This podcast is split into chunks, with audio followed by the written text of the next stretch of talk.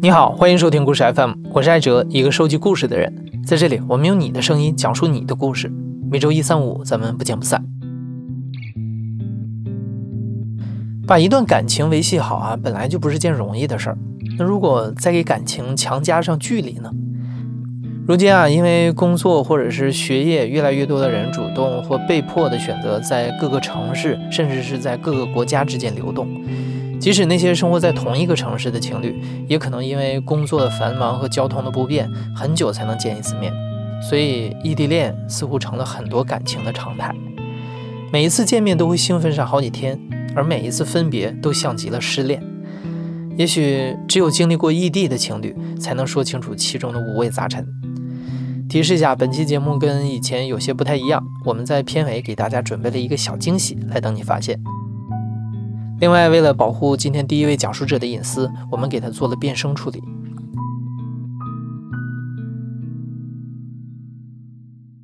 我叫 Z，今年大三了。我们异地了三年多吧。认识他是备考的时候，当时我是在补习班。那天突然发现有一个女生，好像第一次出现在这个班级里。他身上有一种香味，包括他的头发，让我很想去靠近他。一个月之后，就刚好是元旦、除夕，我就打算在元旦那天晚上跟他表白。我们约好那天晚上要去图书馆。等到快零点的时候，我跟他说：“你把手伸过来一下。”我在他手上画了烟花，掐点刚好零点。我跟他说新年快乐，然后也把公式写上了。这条公式是一个函数图像，表达出来是一个爱心。他问我说：“你是在表白吗？”我点了点头。女孩接受了 Z 的表白。复读班的恋爱虽然会被压制，但是也有很多小美好。虽然两个人只有课间和放学的一小段时间可以交流，但是他们有说不完的话。无论是夜里做了什么样的梦，早餐吃了什么样的面包，还是上学的路上看到一簇好看的云，他们都想分享给对方。当然，Z 和女朋友都对大学生活非常向往，他们认为只要上了大学，就可以自由的、毫无顾忌的谈恋爱了。但天不随人愿，他们并没有考上同一个城市的大学，美好的大学恋爱就这样变成了辛苦的异地恋。而对于 Z 来说，他要面临的还不仅仅是异地带来的压力。高考完都要去出去外面玩一下，我们就去了深圳。当时我身上也就六七百块钱。当时去一个商场，我们就去逛了衣服。我记得有一件大牌子的，挺好看的裙子，他一直跟我说这个很好看，他想进去试。但我一个穷学生，怎么好意思进去人家那种大牌的店？我只能干笑着。我很怕那种感觉，我觉得很愧疚。在一起半年之后就开始异地了，因为上大学，他去中山读书，我在广州。虽然中山到广州四十分钟，但是我的学校是在广州的北边，中山是在广州的南边。当时要各自去上大学的时候，我们约了晚上出去广场散步。一开始我们都在讲啊，各自学校怎么样怎么样。到约会快结束的时候，他跟我说我们要异地了哦，语气中带着不舍，但又很有信心。当然我也挺有信心的，因为我感觉真正喜欢一个人是不会因为距离而去消耗掉这些喜欢的。我跟他说，我会努力上进去挣钱，因为我不希望以后让他受苦。那天晚上分别之后，我们就开始异地了。一开始异地，每天他都会给我分享他的日常，不管是什么时候，他看到学校风景也好，小动物也好，吃了什么东西，学习怎么样，他会拍他很漂亮的照片发给我，把他遇到有趣的事情都分享给我。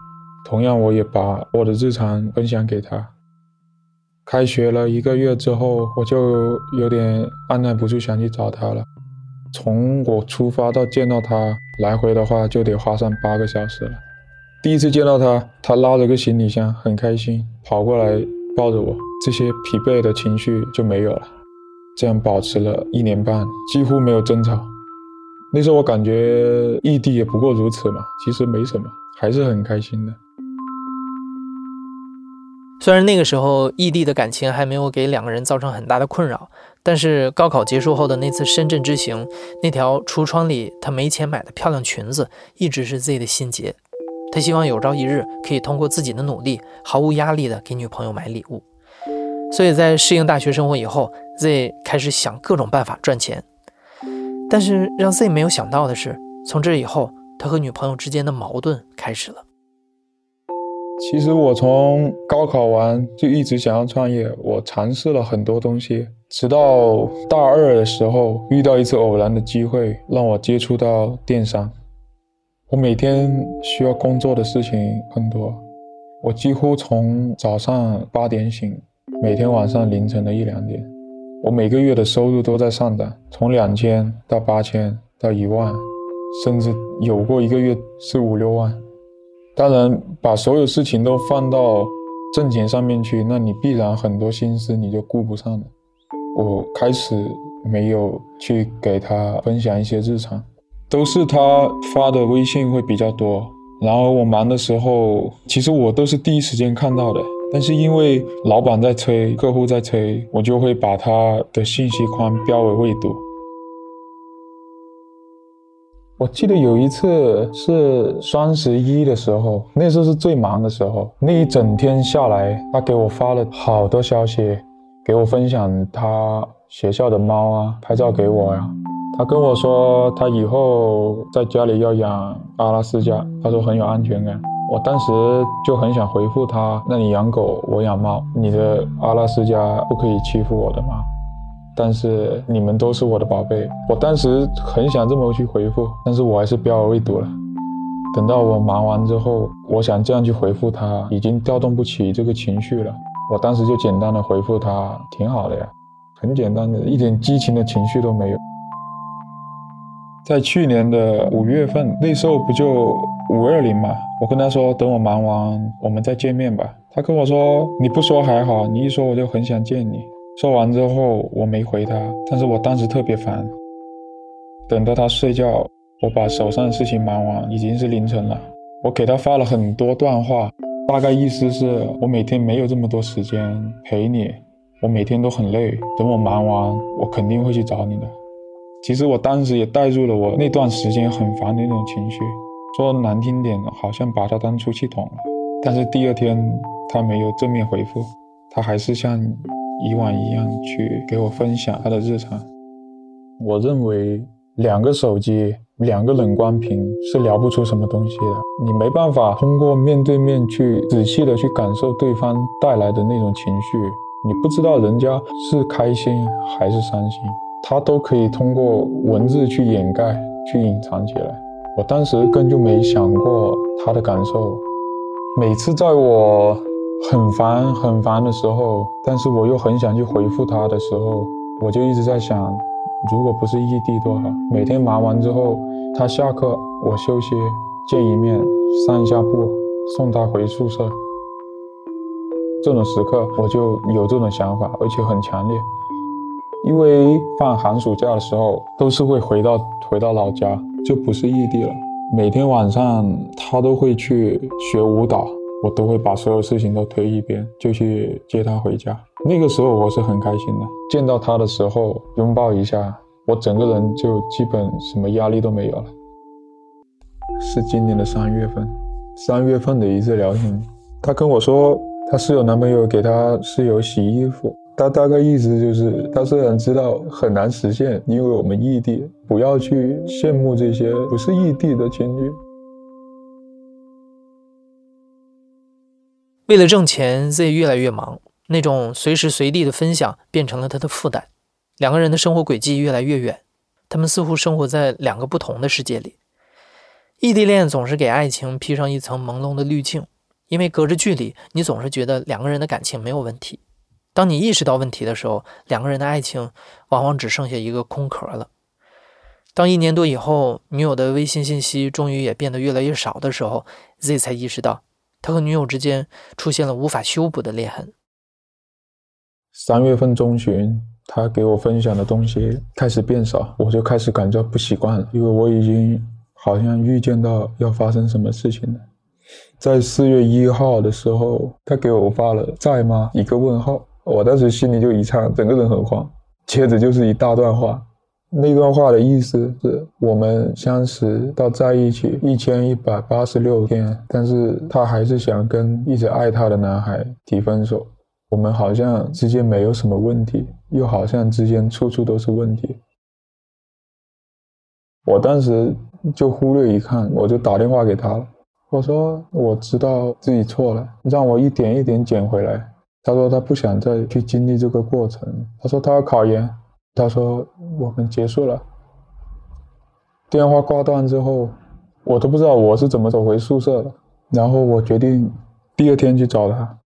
我会觉得，如果分手都是异地的话，这不是人间疾苦吗？太难受了呀！面对面总会把最深的情绪表露出来，至少过去了，不管结果是好还是坏，都不留遗憾。我去到中山是下午两点多，谈了三年这么久。他第一次喊我全名，那时候感觉心很难受。我们找了个地方坐下来，我一直在认错，一直在忏悔。他一直跟我说结束了，就这样吧，很冷漠。然后我们就分开了。其实我准备了很多惊喜，我买了一对戒指，找朋友去定做了，大半个月了才到货，我也还没来得及拿给他。我给他买了裙子，也来不及拿给他了。我那天给他点了个蛋糕，我知道他喜欢吃甜食，他让我退了。他说我们已经分开了，为什么这些事情要在分手以后才来做呢？身处异地的情侣，有的时候只能靠分享来增进感情，因为各种原因而丧失分享欲，对异地恋来说是致命的打击。然而，异地恋中需要面临的问题并不只有这些。今天的下一位讲述者向向和男朋友是在泰国留学的时候认识的，男朋友的体贴让向向觉得他再也不会遇到这么好的男孩子了，即使偶尔闹矛盾，两个人也都会在当天解决。向向觉得没有什么理由能把他们分开。我是向向，今年三十四岁，目前生活和工作都在海口，我们异地了将近一年的时间。差不多在一起半年之后，我们就同居了。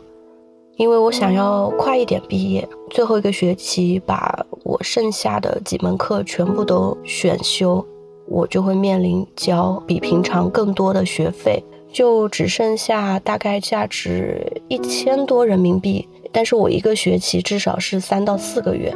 我男朋友他也知道这个事情，他就说没关系啊，那就花我的钱就好了呀。他不上课的话呢，他就可以去打工，他就坐最便宜的交通工具过去，然后他就把钱都是省给我花。他为了吃饱，他可能就只吃十块钱的炒饭，不喝饮料。但是我想吃什么，他都会给我买。他给我的感觉就很像我们已经在同甘共苦的面临我所想象的成年人的生活。我就会因为这些小事，就会觉得我自己越来越幸福。就连我的同学都说我整个人变得温柔了很多。确实，我跟他在一起的时候，是我整个人状态最好、最漂亮的时候。因为他的学业还没有结束，我先回来了，然后开了工作室，我们两个继续就这样子。我们两个刚从在一起的时间变成了异地，我并没有什么不习惯。我觉得我们之前在一起的状态，就就已经是我想象的婚姻的。好的那种状态，甚至我还有一个朋友说，你们两个要是以后不结婚的话，我真的是没有办法相信爱情了。和还在泰国读书的男朋友不同，开始工作的向向接触到的朋友大多数都已经工作了，甚至到了谈婚论嫁的阶段。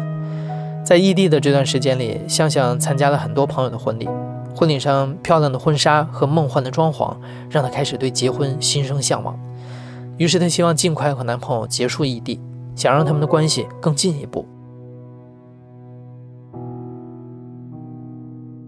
就那个时候看到别人结婚，就觉得说我也想结婚，结婚穿那婚纱多漂亮啊！结婚当天那婚庆真的就很梦幻，所以的话，我就觉得说，我想要结婚，我的男朋友他那么爱我，他肯定也会同意，就会马上来娶我的。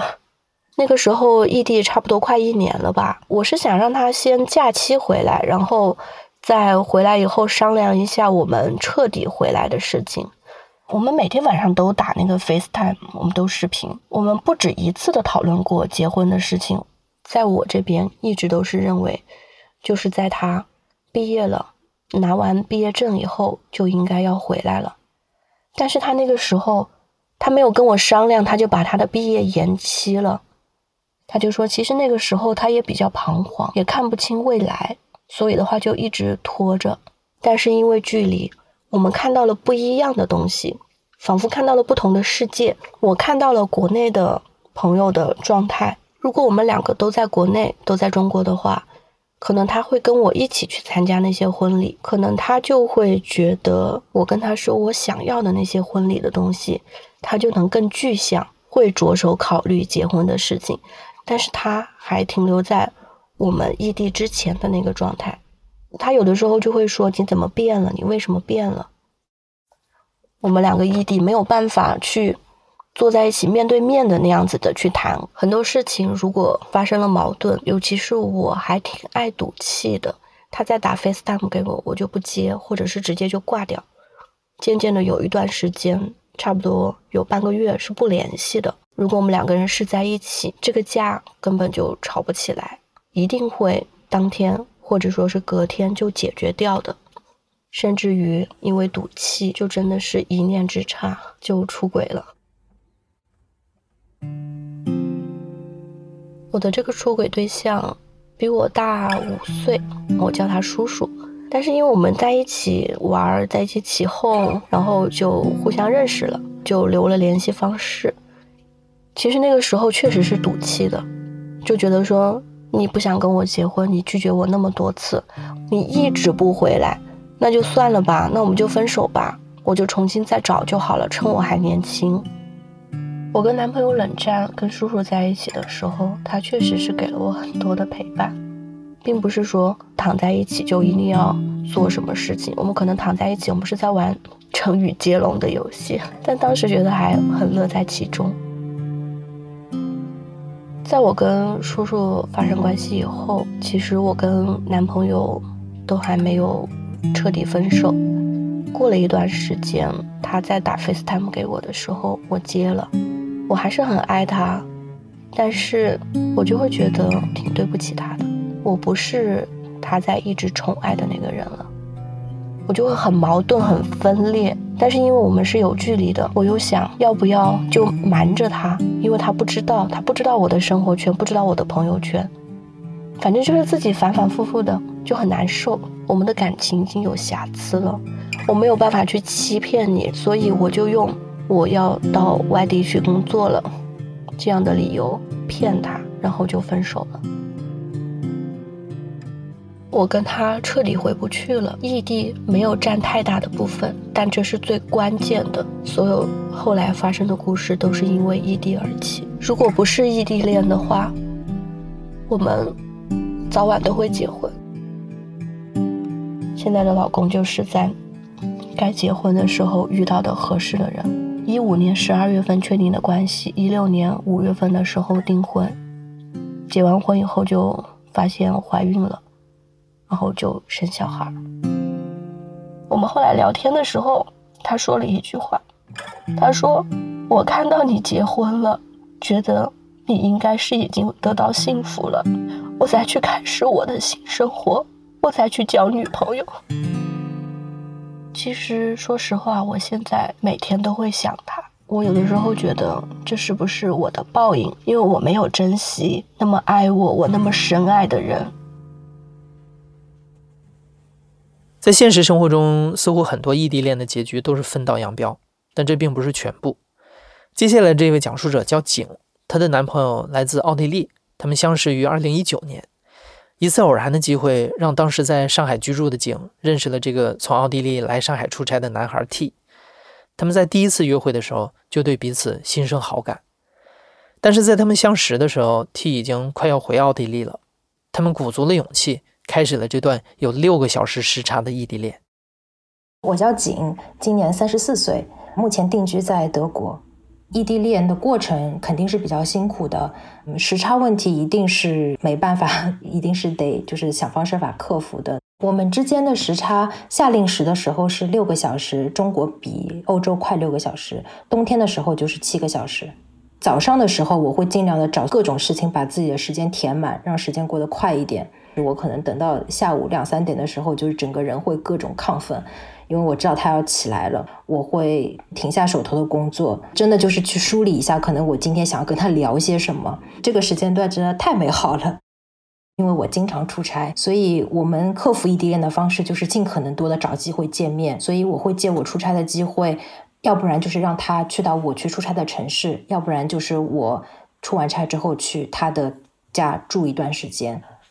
从认识到二零二零年，我们大概见过四次左右。每一次见面和分别的过程，其实对心理状态是一个挺大的考验，因为你毕竟要飞那么老远去见他，然后回来的时候又是一个人回来，所以其实的确会有一些心理上的起伏和落差。我们其实也是每一次可能都要定一下下一次是什么时候见面，给彼此都有一个期待。那么这样子分开的时候也会好过一些。所以我觉得，在相互的包容和相互的鼓励下吧，我们度过了这么一段可能比较平稳的异地。景和 T 都很善于沟通，他们的兴趣爱好相似，也对生活有很一致的追求，所以即使是异地，他们也很少发生矛盾。就像景说的，为了缓解相思之苦，他们每一次分别都会约好下一次见面的时间，但这个约定却被突如其来的疫情给中断了。二零一九年的十二月三十日，景在体检的时候被查出来有甲状腺癌，要在二月份尽快做手术。当时中国的疫情已经开始了，各个国家都发布了对本国公民的旅行警告。但是因为 T 非常担心景，所以还是坐飞机来到了景的身边，陪他做手术。幸运的是，景的手术非常成功。T 准备在中国多留一段时间，陪景养好身体再走。可就在这个时候，疫情很快蔓延到了世界各地。很多飞往欧洲的航班都被取消，因为还有工作要处理，T 不得不赶紧回国。这是两个人第一次没有办法约定下一次见面的时间，因为他有自己的工作，他不能长期无限的陪我在这里。然后我就说：“那你不行，你赶紧看一下还有什么机票可以买，就赶紧回去，不要再等我出院了。”然后他就打了航空公司的电话，对方就说：“三月一号有一张机票，你要不要走？”我就在他旁边，我就不停的跟他点头。最后他也是百般不情愿，就改签到了三月一号。我跟他的对话只是说：“我说你放心好了，真的只是短暂的分别而已，以后马上可以再见面的。”这一次分开的确没有办法约定下一次见面的时间，所以心有戚戚焉吧。可能每天真的是在煎熬中、等待中度过的。二零二零年三月份发生的一切都是超乎有点超乎想象的。让我没想到的是，欧洲这边的国家也会因为疫情的原因相互关闭边境。我们的心情是非常焦虑的，因为这个大环境嘛，作为个体你无法改变，所以觉得有一点遥遥无期，你就不知道后面的打算你应该怎么去做了，好像一切都被中断了。我们每天不停的。打电话不停的视频，嗯，但是每天主要视频的内容就是说又看到了什么新的政策，然后又看到了什么机票的可能性，然后看到一点曙光就会非常兴奋，然后如果听说什么国家又关闭了，就会觉得非常沮丧。当时就是欧洲所谓的禁止非必要的往来，它是不会禁止家属往来的。也就是说，如果你们是夫妻，或者是你签署了这个 partner 的协议的话，你你是受到承认的，你你是可以自由往来的。所以当时我们非常懊恼的一点就是，哎呀，我们没有这个东西，我们是情侣。后来我们就发现，在 Facebook 上面有一个小组叫做 Love is not tourism，爱不是旅游。这个小组就是由一群呃异地的未婚的情侣所组建的。当时这个小组里面分享了特别多的信息。我们这些异地的情侣就说：“我要去看我的恋人，这个不是一个 tourism，我不是去旅游的，而且我们的呃实质的恋爱关系是应该得到承认和保护的。”那么在这样一个大的诉求下面，其实各地都展开了很多就是民间的这种类似于请愿啊，或者是说去写信给各种就是政治领袖，或者说在 Twitter 上面去艾特各种能够有这个定制定法律条款的这种权利的人。然后这件事情慢慢的就在欧洲国家吧得到了发酵。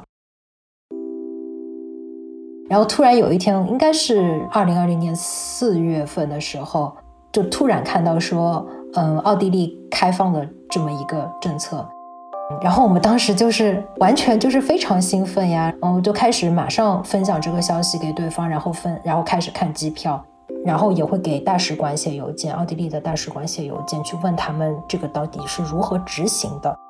当时每天写。超级多的邮件，打超级多的电话，当然有的邮件就是石沉大海，有的邮件收到了回复，可能今天这条路线还是通的，明天他就说不可以了，或者换了一个人他就说不可以了。其实各个部门他对这个政策的接收程度、理解程度都是不一样的，所以我知道，真真的要再去欧洲，肯定还是要经过这个九九八十一难才能去到的。从来没有意识到，好像两个人的分开可以受到那么大的外力影响。只要两个人不分开的话，其实什么事情都有商有量，可以处理的。两个人分开了，就有一点就是叫天天不应，叫地地不灵的感觉。在不能百分百确定的情况下，我们都不太敢贸然行动。所以这件事情呢，又拖了可能半个月左右。有一天，我们两个人正好在视频，就像往常一样，就说着：“哎，最近又看到了什么政策？”然后提就会。当时就突然提了一嘴，就说要不我们就结婚。我当时听到是非常诧异的，虽然也想过这个问题，但是我没有想过这个结婚这个解决方案会从他的嘴里说出来。当时我听他这么说的时候，我心里其实是有一些小高兴的。然后他就说结婚了之后就是各方面就是名正言顺了嘛，就用中国人的话来说。那我就说能不能让我想一想。我之所以有一些犹豫，因为我们当时本身的约定是我们不要那么着急结婚，因为我们觉得还要彼此了解更长的一段时间，包括我们想先同住一段时间，不希望这个事情成为一个好像结婚的理由。最后我是自己想通的，如果结婚是为了让两个人更好的在一起，那为什么不结？景的工作相对来说比较自由，有很多业务都需要去欧洲，所以她和男友商量之后。决定结婚后一起去欧洲生活。他们的婚礼定在了二零二零年的八月十四日，所以景计划提前两个月去到 T 的身边，一起筹备结婚的事儿。他们已经有三个多月没见面了。对于很多异地的情侣来说，三个多月可能并不算长，但是因为疫情期间的这份迷茫，他们感觉就像分别了一个世纪那么久。所以当见面的日子来临的时候，竟难以抑制自己心中的激动。当时是二零二零年六月十四号，在机场的时候已经是激动的不行了，但是有紧张的不行，然后排队又排的非常长。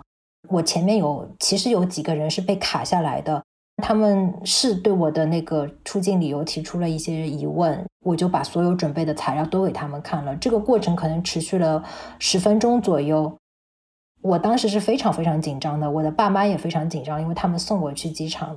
当他们最后看到了那个就是。德国的边检给我发的那个邮件说你这个情况是可以入境的时候，地勤的人终于给我发了登机牌。那个时候我就觉得是拿到了一个就是如获至宝，真的有那种感觉。然后我当时真的就是可能在机场就是旋转跳跃的那种，爸妈也真的很高兴。他们当然是那种有点酸甜交织的那种高兴，一方面把我送走了，但是我又是去结婚的，但他们总体来说就是非常激动的。从上海到法兰克福一般是十三个小时这样子，对，当时什么都顾不了了，就是以前你坐飞机你还会考虑啊，你的位子好不好啊，你的那个飞机餐好不好吃啊，就当时这一切都 已经不再重要了。你现在想的就是说，我现在十几个小时里面，我大概看四部电影就到了。这一趟飞机是感觉心情最舒畅的一次。当时我其实就看过几个到维也纳机场的视频，就是有一些女孩，她们也是因为这种类似的情况，她们到维也纳机场，她们会拍一些自己跟恋人相见的视频，然后那些视频我真的是可能看一次哭一次的那种，所以我大概脑子里面已经预想了很多，就是这种久别重逢之后的这种场面。然后真的到的时候呢，我是真的第一个冲下飞机，第一个拿行李。他当时穿了一件灯芯绒的墨绿色的夹克衫吧，刚理过头发，比较兴奋的那种表情。然后我就基本上是以这个百米冲刺的速度过去，然后就抱住他，然后当时就觉得哇，他怎么那么瘦啊？就 觉得好像几个月不见又变瘦了。当时的确有一种不真实的感觉，就是觉得这个人是真的吗？然后就是你现在是不是就是已经可以百分之百的保证说啊，我们现在就是不会再分开了？他当时跟我说啊，你现在是就是差不多是已婚妇女的状态了。然后我就说嗯，对的，我就是过来结婚。所以其实第一次去民政局的时候，不是去领证，而是去见那个证婚官。然后当时他就跟我们开了很多玩笑，因为他就说，二零二零年这么困难的一年，那么多人都在经历各种什么妻离子散啊什么的，结婚的都是真爱。我们当时就比较有默契的互相看了一眼吧，就觉得嗯，好像真的是，就是对我来说是一个 happy ending。景和 T 目前一起在德国过着幸福的婚后生活，回想起那段异地的日子，当时的那种心酸依然会涌上心头。但如果重新选择一次，景说还是会选择和 T 在一起，共同克服这段异地的艰难，因为景认定 T 就是那个最好的伴侣，而远赴欧洲结婚是他做过最正确的选择之一。所以有时候感情的绊脚石啊，不一定是距离，而是两个人在一起的决心。其实除了以上三位讲述者，还有很多朋友跟我们讲述了他们异地恋的故事。感谢参与了这次录制的所有故事 FM 的听众：蝴蝶、小影、小郑、H。两层，谢谢他们。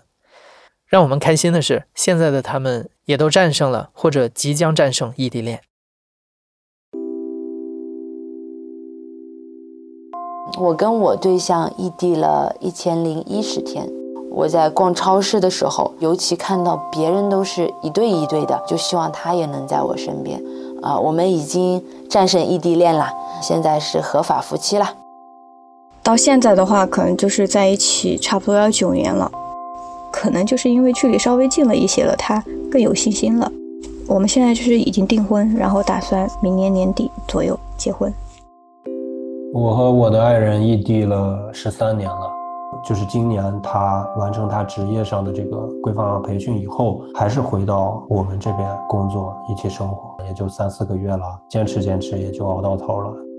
我跟他异地了。快四周年了，我有些时候觉得，其实它并不取决于说我们俩是不是异地，而是你有没有很用心的想到对方，想让他很快乐，想让他在生活中很多时候都想到你。其实就是普通的不异地的人，他的分手率是和异地恋是不相上下的，他不应该成为你的一个借口。异地恋的酸甜苦辣其实远远不止于这些。可能很难在短短半个小时之内诠释完整。过两天啊，也就是四月二十九号，由吴阳、周南申执导，任敏、辛云来领衔主演的电影《我是真的讨厌异地恋》即将上映。希望异地恋情侣可以从影片中找到相爱的勇气，更懂得在一起的意义。在节目的最后啊，我们给大家带来了一个小惊喜，我们请到了这部电影的两位主演来上我们的节目。对于异地恋，他们有一些感受想和大家一起分享。大家好，我是任敏，在电影《我是真的讨厌异地恋》里饰演赵依依。Hello，大家好，我是演员辛云来，在我是真的讨厌异地恋里面饰演的是许家树。异地恋是经常发生的，也是一个在爱情里会经常遇到的难题。作为演员的话，其实如果要谈恋爱的话，肯定会面对这个问题。所以我觉得最主要的是两个人能不能达成共识吧。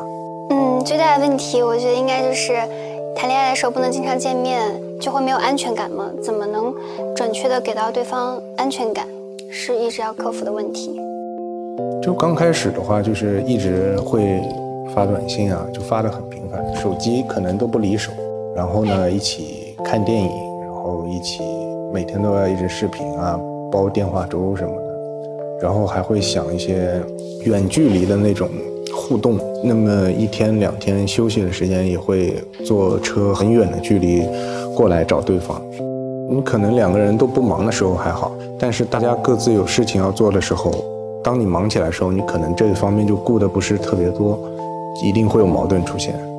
有浪漫的部分，比如说同时一起看一部电影，然后当然也因为减少了见面，就减少了拥抱，减少了亲吻。那么下一次隔很长时间之后再见面，甜蜜的浓度也会增加。